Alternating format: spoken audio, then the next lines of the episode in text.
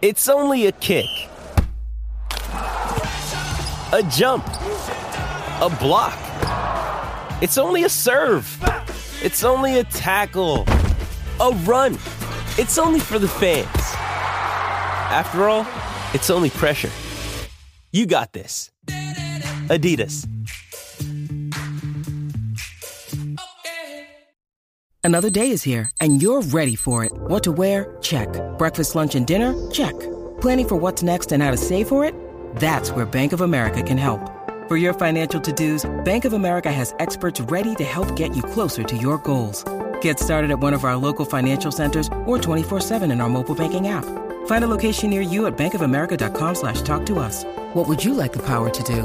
Mobile banking requires downloading the app and is only available for select devices. Message and data rates may apply. Bank of America and a member FDIC. Mother's Day is around the corner. Find the perfect gift for the mom in your life with a stunning piece of jewelry from Blue Nile. From timeless pearls to dazzling gemstones, Blue Nile has something she'll adore. Need it fast? Most items can ship overnight. Plus, enjoy guaranteed free shipping and returns. Don't miss our special Mother's Day deals. Save big on the season's most beautiful trends. For a limited time, get up to 50% off by going to Bluenile.com. That's Bluenile.com. The only daily Premier League podcast. This is Football Social Daily.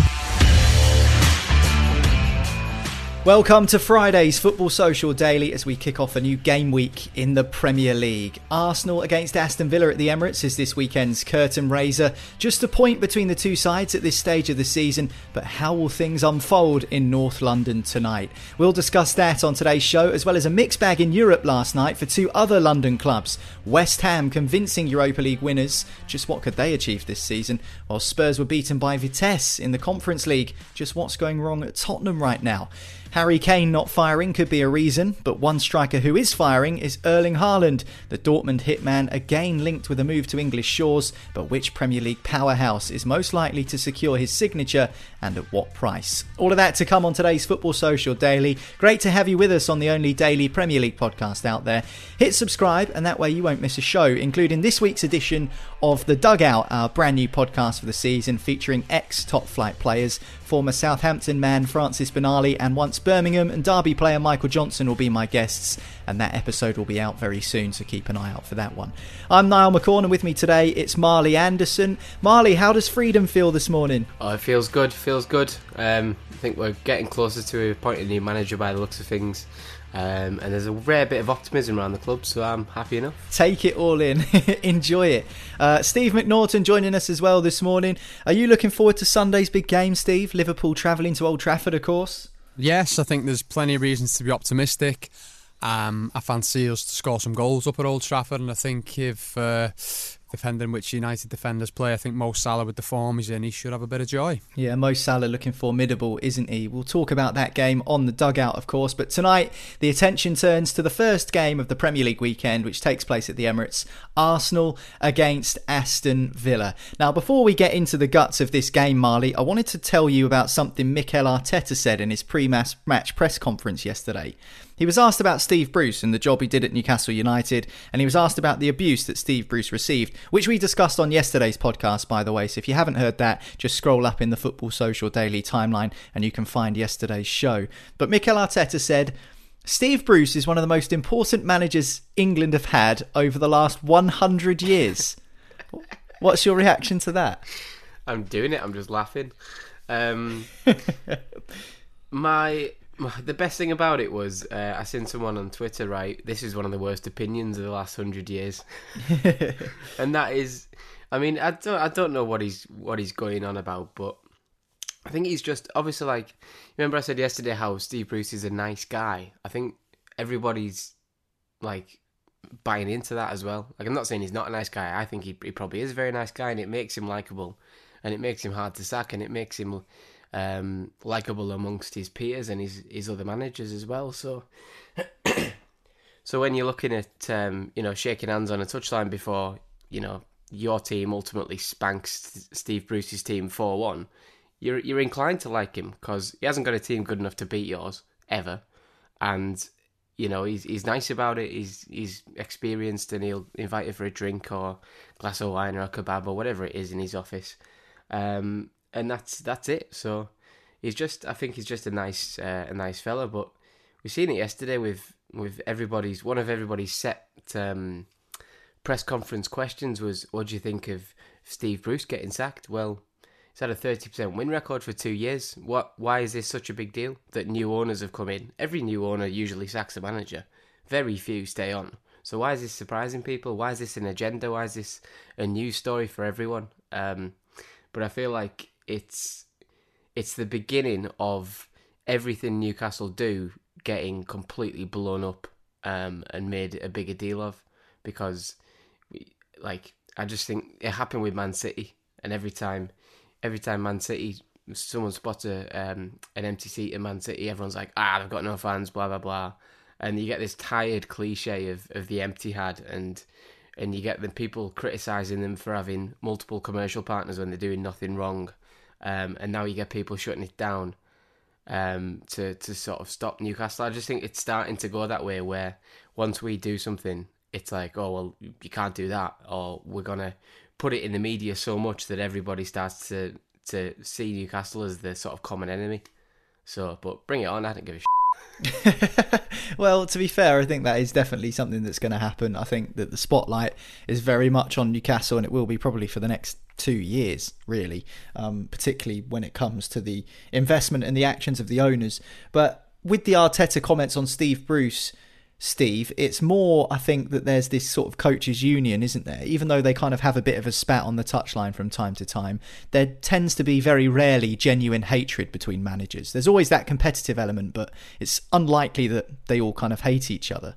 No, it's not. And I was just, you know, as you as you were talking, then I was trying to think of any, you know, long running feuds, and I think that the one that comes to mind is is Mourinho and Arsene Wenger. You know, where there was there was no love lost there, and Jose was very vocal about him in his press conferences. You know, calling him a serial loser and things like that. But I think gen- genuinely, I think you know, Mikel's comments need to be taken with a little bit of a pinch of salt. I think you know they were a bit sensationalist Steve Bruce has had a long, distinguished career as a player and a manager. Uh, you know, to achieve a thousand games as a manager is is is is some achievement, and I think we all can you know tip our hat to him uh, for that. But the reality is is that you know it's it's obviously.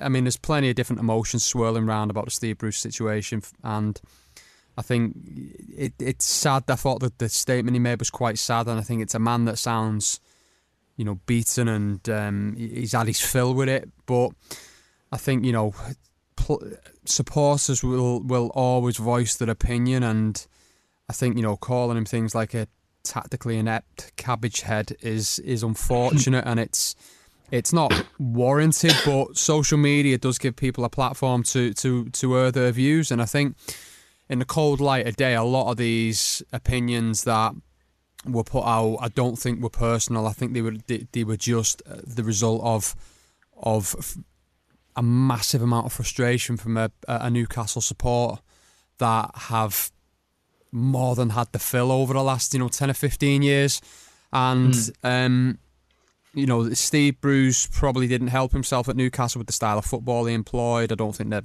some of the signings were particularly great, and um, and I think you know the fans up there want a specific brand of football, which they'll be hoping the next manager can can employ. Because I've said uh, you know before, if Newcastle were to get beat, as long as they had a go and they played really attractive football and the the attacked the other team with intent and they come away with a 1 0 loss, I think, you know, they, they, they probably take that because they're reasonable people.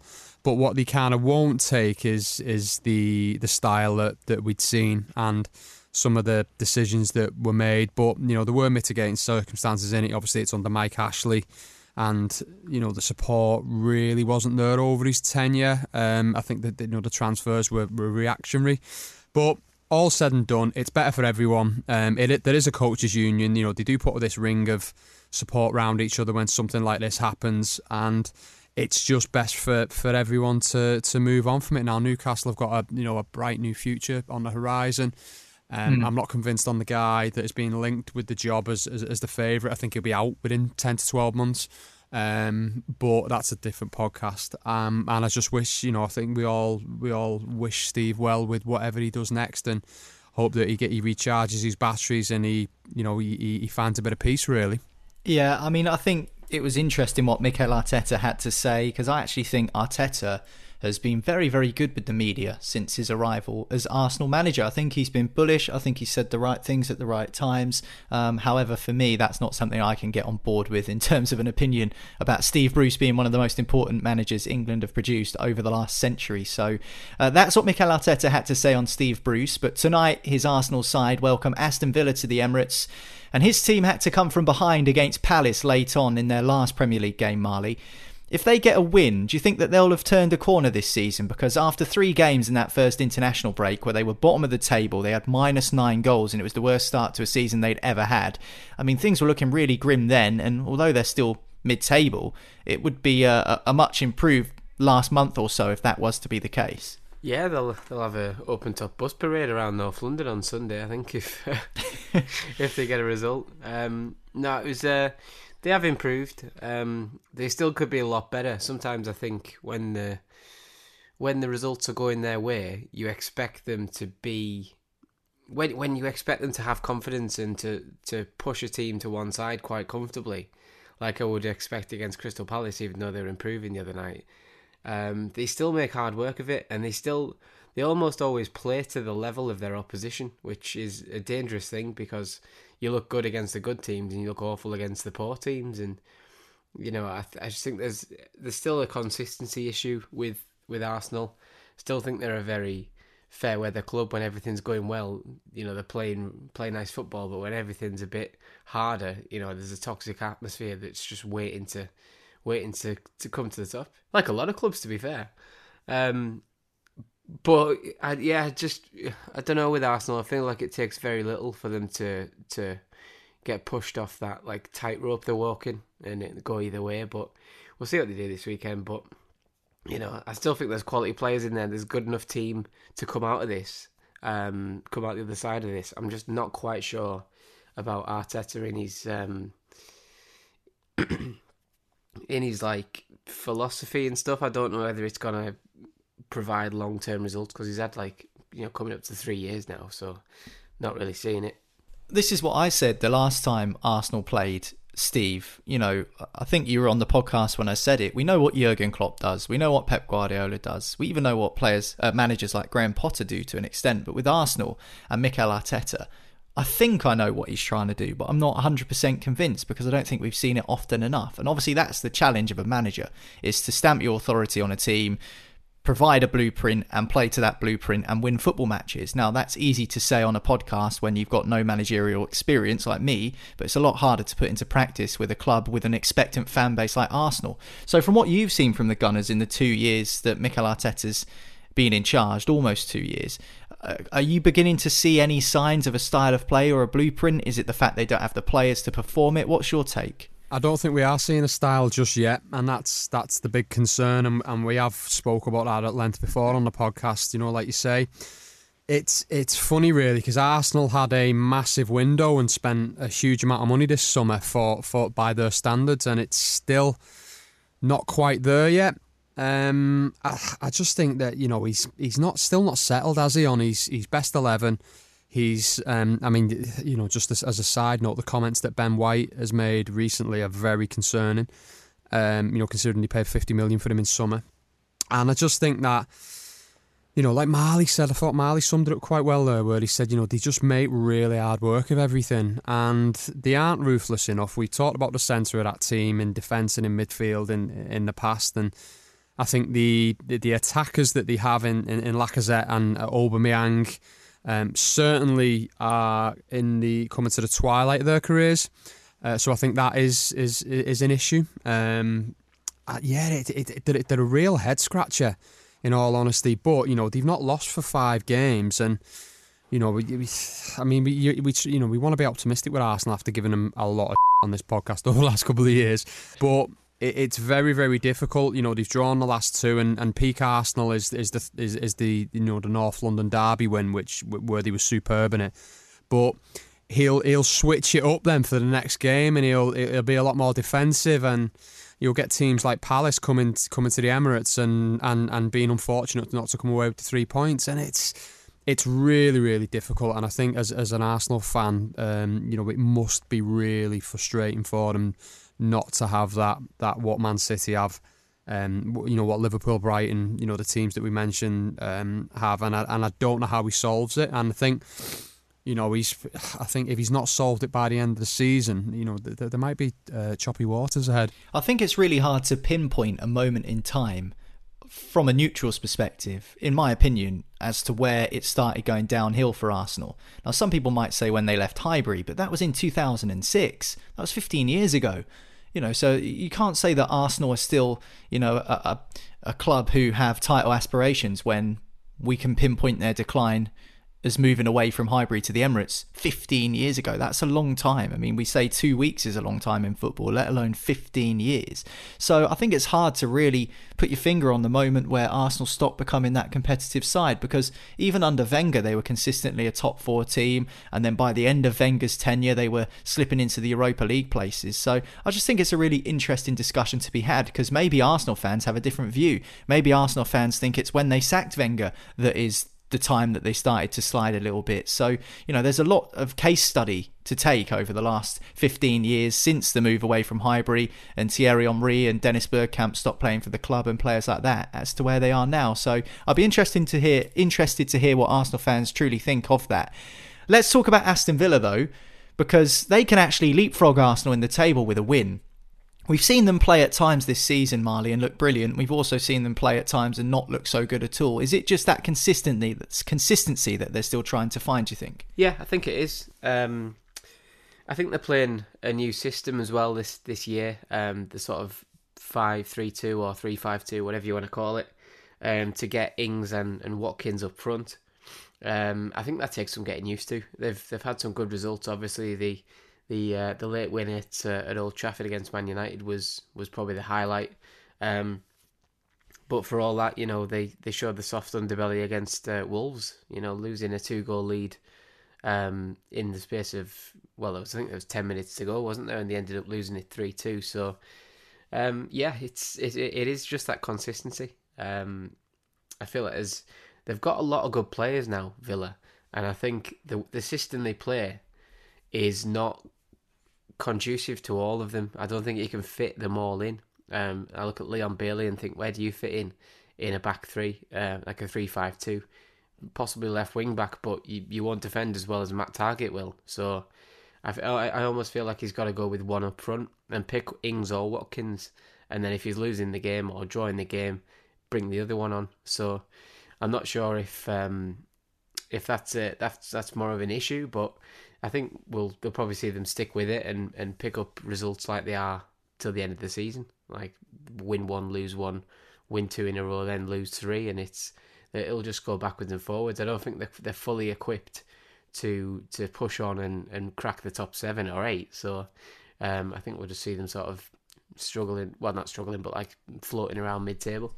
I don't want to mention Jack Grealish because it feels like the obvious thing to do, but I'm going to do it anyway would they be higher up the table if they had Jack Grealish? Is it that simple? Because I think the recruitment they've made with the money they've recouped from the Jack Grealish sales, Steve, they've invested in some decent players, and we've seen some of those players show exactly what they're all about already. Obviously, Leon Bailey's one who Marley mentioned, but he's been injured for a little bit. Do you think if they did have Jack Grealish still in their side, that they wouldn't be 13th or whatever it is, and they'd be slightly higher up the table? Or is it just too easy to say that? Because we'd never obviously know, but speculatively, do you think that that would have been the case?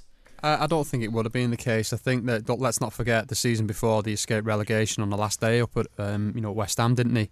So you know there's there's there's cases for and against with that. I think they, they invested the money quite smartly. You know from the Grealish sale, I think you know they've got some good players. Leon Bailey, you know before his injury was was looking very exciting, and um, who's the lad they, signed from Norwich, the really good player. Buendia. Oh, Buendia, yeah. you know, is is a really good player. And you know you've got players in there that, that are doing a job for them. You know, like so I think Matty Cash is is in really good form this season.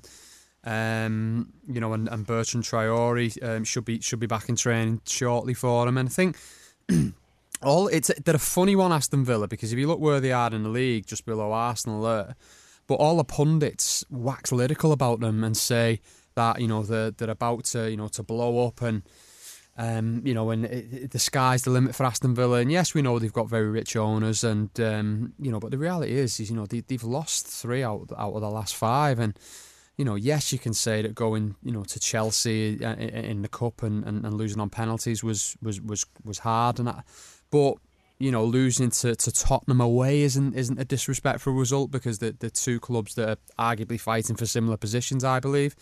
Um, but losing at home to Wolves uh, when you're 2 0 up after 18 minutes is is unacceptable, and I, th- you know I think that that's really worrying for Aston Villa. But to, to answer your question, I don't think the Grealish effect is is a thing. I think you know he, it's a flip of a coin whether whether they'll be higher or or, or you know lower. Um, down the table. I think the tactics that were employed on by teams on Jack Grealish when he was at Villa would have been a factor as well. Um, but yeah, very very difficult. But I think Aston Villa will be wanting to fix uh, what was a, an absolute shocker of a result last time out. Yeah, absolutely. And I think as well, it's more frustrating for Villa fans that they can go to Old Trafford, play so well, and beat Manchester United, and then be in front against Wolves, as you mentioned, Steve, and then throw it away right at the death. It was a deflected goal from Ruben Neves, but it was still a very, very poor end to the game. And I don't want to say a capitulation by Aston Villa, but certainly that would have brought immense disappointment to their supporters. They have a chance, though, tonight to put things right as they travel to North London and the Emirates to take on Arsenal in what is at the moment a mid table clash, but it kicks off our Premier League weekend. Well, that's the game tonight. What about the games last night? European action for West Ham and Tottenham. We'll discuss that next here on Football Social Daily. Football Social Daily. Subscribe to the podcast now so you never miss an episode. Football Social Daily. Find more great sport at sport-social.co.uk.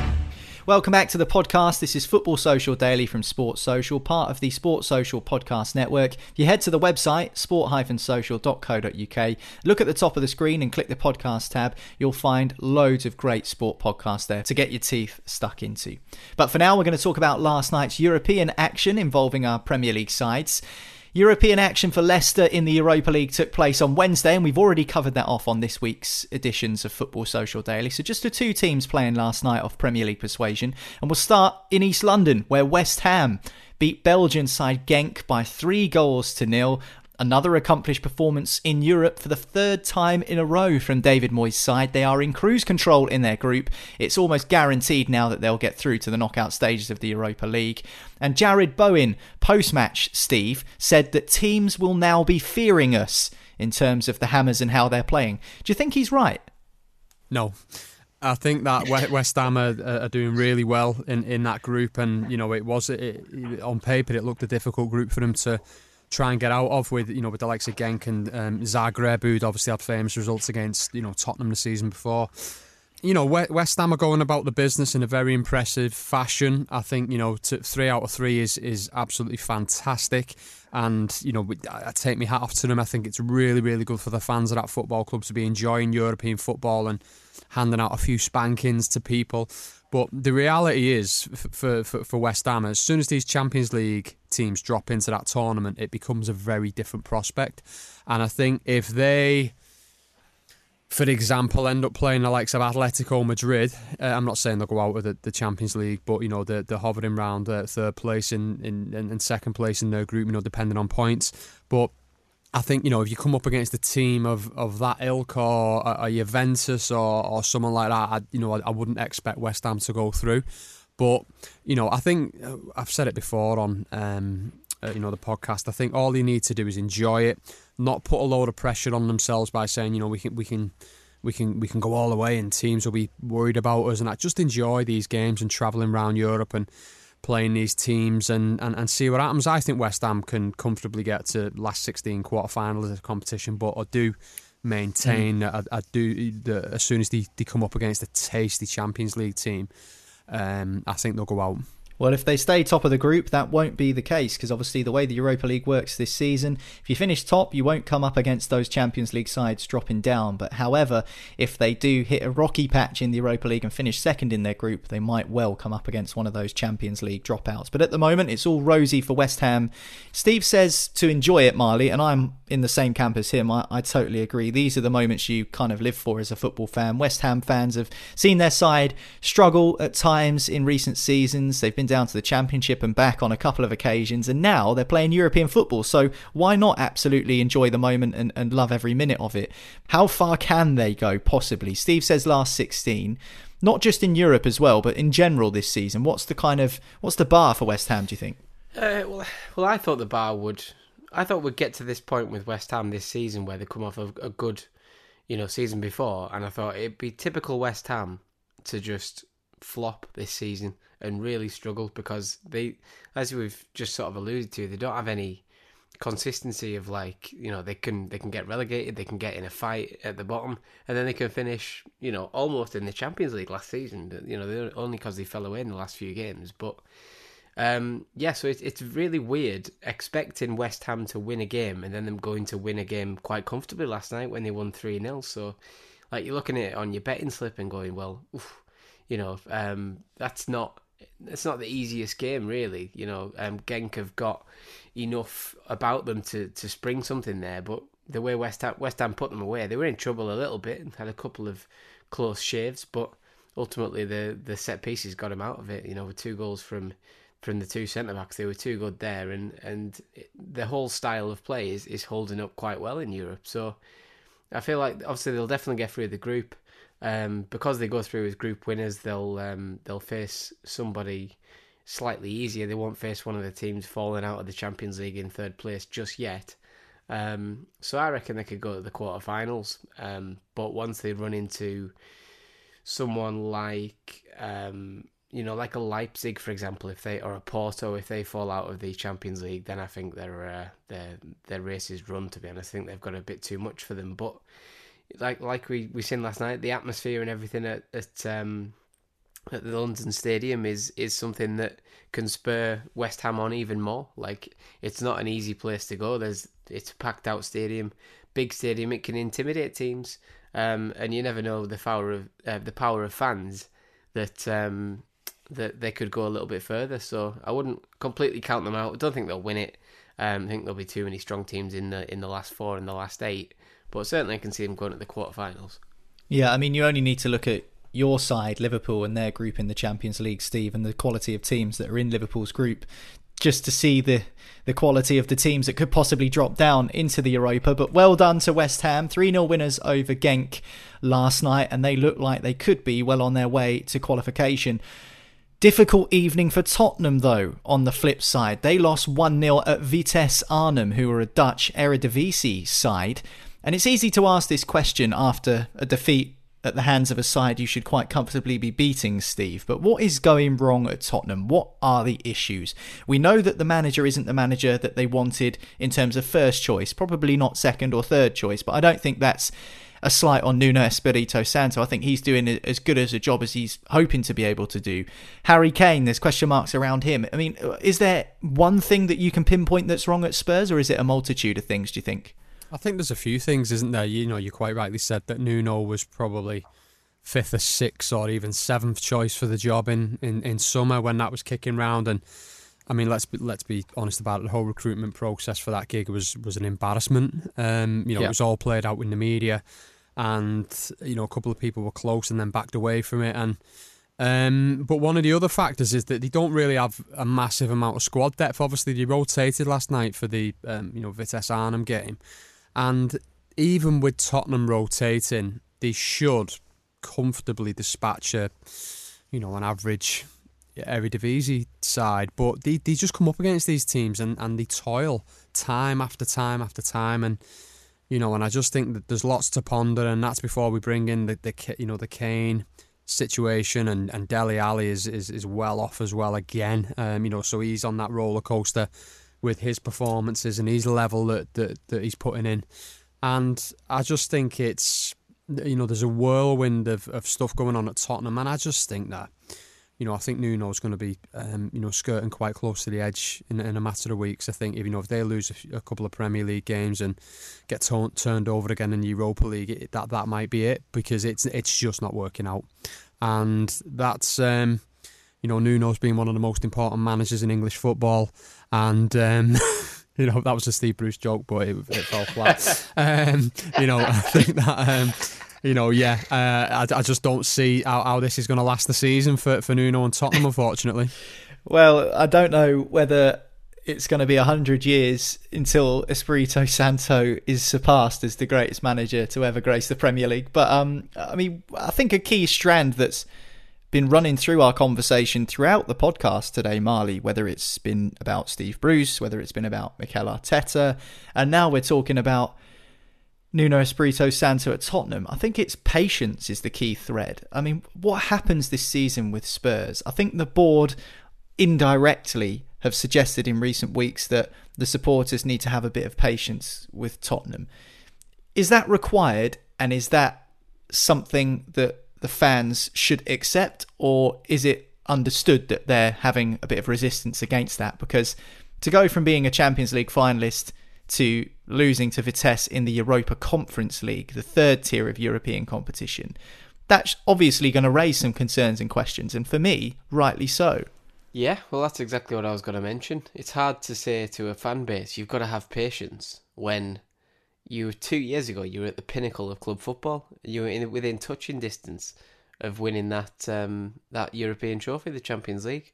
So you can say to like Newcastle fans, you know, you've got to have patience because you got to have patience because we're at the start of a process. But Spurs, Spurs were at the other end of that process, and they've gone so far backwards. It's actually scary when you think about it.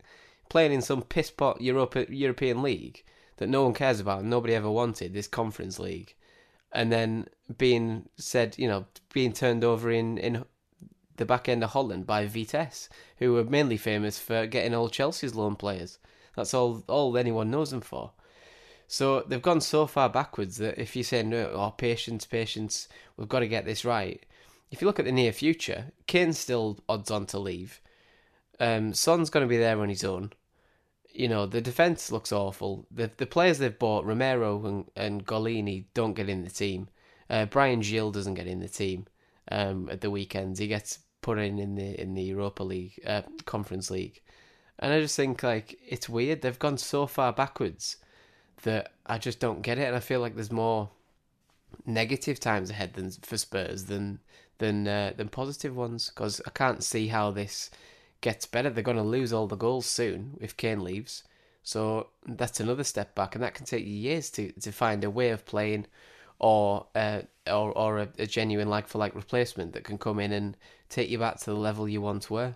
And I don't feel like Santo is the the man to get them there, to be honest. Um, and I feel like, but then again, I also feel like Levy had such a, a nightmare hiring someone that that he, he'd be reluctant to pull the trigger on him anytime soon. Really, with what you say, I think that it's probably not widely known outside of Tottenham circles that the Tottenham Supporters Trust have asked to meet with Daniel Levy and the board on a number of occasions since Super League and since the Harry Kane situation in the summer, and the club have refused to meet with their own supporters' trust. And that never looks good to me. That's never a good look. It's Levy all over though, isn't it? It's his it's club. It's his way or not or the highway. That's simple as that. Yeah. It's certainly that's how it looks from the outside looking in. But again, another difficult evening for Tottenham. They lose 1 0 at Vitesse Arnhem in the Europa Conference League. Let's talk about someone who's doing the rounds in terms of transfer gossip to close out today's Football Social Daily. That man is the cyborg, as I like to refer to him, Erling Haaland, the striker, the Norwegian lad who plays for Borussia Dortmund, who has just been in scintillating form in the last two two seasons or so. He's in the news again over a potential move away from Borussia Dortmund. Premier League teams obviously linked to his signature, including Manchester City, Manchester United, and Chelsea, who are all allegedly keen. It's said that he'll cost £30 million in wages, and we could see him up to around £500,000 a week ish in terms of wages that he scoops. I mean, it's such a difficult question to answer because it's only speculation and we're all going to be guessing. But where do you think he's ending up, Steve? Because it's interesting that City, United, and Chelsea are all linked with his signature, but your club, Liverpool, isn't. And we know that financially, Liverpool are, are slightly more stringent with the wages and the transfer fees and stuff like that. So do you think that in terms of a Premier League move, if it is to be the case that he moves to England, it will be one of the three other powerhouses rather than your team?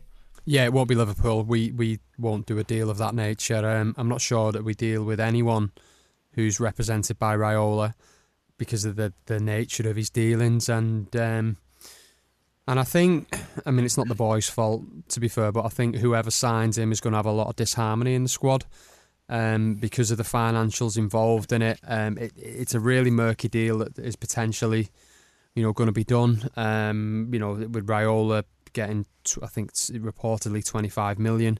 His dad getting the same. Um, I mean, what the hell's his dad got to do with it? And you know, that's he has an agent who, who, who sorts all that out. But anyway, and then you've got these astronomical wages, which we're heading for that territory becoming the norm for for these players. You know, Mo Salah is is negotiating a new contract at Liverpool at the minute. You know, I, I believe he's going to be the the highest paid player at the club, and we won't do five hundred thousand a week and that. But I reckon Mo's going to be on about three ninety. You know, at, Liverpool if, if he signs a new deal, which you know nearly doubles our wage structure at the minute. You know, in terms of weekly payment, I think our top earners earn two hundred grand a week. You know, Van Dijk, um, Alisson, Salah, um, Thiago, and people like that. But I, I, to answer the question, I think he ends up at Chelsea. I think Chelsea will do that deal for him.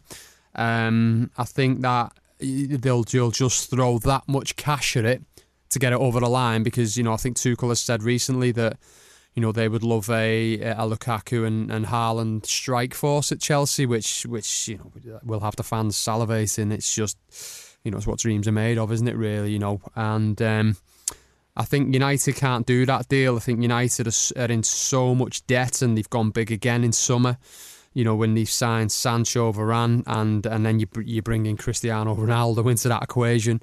Um, so I can't see United doing that deal because it will. It's probably going to add, you know, uh, hundreds of millions onto onto that you know bottom line again. Um, Man City, would they have an appetite to do a deal like that? Would they enter into a bidding war with Chelsea for him? I'm not sure. I think Chelsea will have a run at him in the end, and I think that he'll probably be playing his football at Chelsea next season. It's certainly an interesting one. What's your take, Marley? Because listen, he's a very good player, but five hundred thousand pounds a week puts him on the same level as Ronaldo. It puts him above Salah, as Steve says. It puts him above Kevin De Bruyne. And I know it doesn't really make a difference because people's wages are their own personal business. But fans will take an interest in that, as they often do when it comes to football finance, as if to say, well, we're spending X amount a week on this player when the money could be better invested elsewhere. Just how good is Erling Haaland for you, and just how good could he be? And if he does come to the Premier League, do you foresee him at any of those clubs? And do you foresee him performing at the level he has shown for Dortmund and Salzburg before that? Yeah, I, I do. I, I've waited for him to like fall off just slightly. You know, when he when he came to Dortmund from Salzburg, obviously it's a big step up in quality um, from Austria to to the German league, and he just it was as if he was playing with kids. Like he just he just killed everyone, and he's he's built like no other striker I've seen. I've never seen a guy so big move so fast and be so powerful. Um, it despite he's got like a quite a skinny frame. I don't even think he's quite filled out yet, and that's going to come in the next couple of years where he's going to turn into this beast. Um, so yeah, I, th- I think he's an absolute freak of nature. So I can't say I think he'll he'll slow down if he comes to the Premier League because I feel like he's got everything he needs to to succeed in the Premier League. He's he's um, you know his his dad played there, so he can pass on his experience of, of what it might be like um, coming in and the other pressures and things like that, and the the media and, and all that kind of stuff. Um, I, I can't see any holes in his game that I'd say I think you, you might struggle when you get to England if he does come to England. But if he does, I feel like City are the perfect um, perfect club, club for him. Um, they've played with a, a centre forward, um, proper centre forward like Liverpool don't, so that rules them out. I feel like if Liverpool went and signed a, a proper striker um, and put them alongside Salah and Mane, I think you lose the goals and the impact from Salah and Mane. I think they need that space, and that's why Jota and Firmino are perfect for them. Um, whereas City have, you know, played with Aguero for the last eight years or whatever it's been, um, and then they're they're without him now. So I feel like there will be a replacement comes eventually. It all just hinges on the financials, and we've seen City walk away from deals in the past where they feel like they're getting fleeced because everyone knows they've got money. So you know they've they've gone all right. Well, we'll go and get someone else like Koundé, for example, and they walked away from him and ended up with Ruben Dias.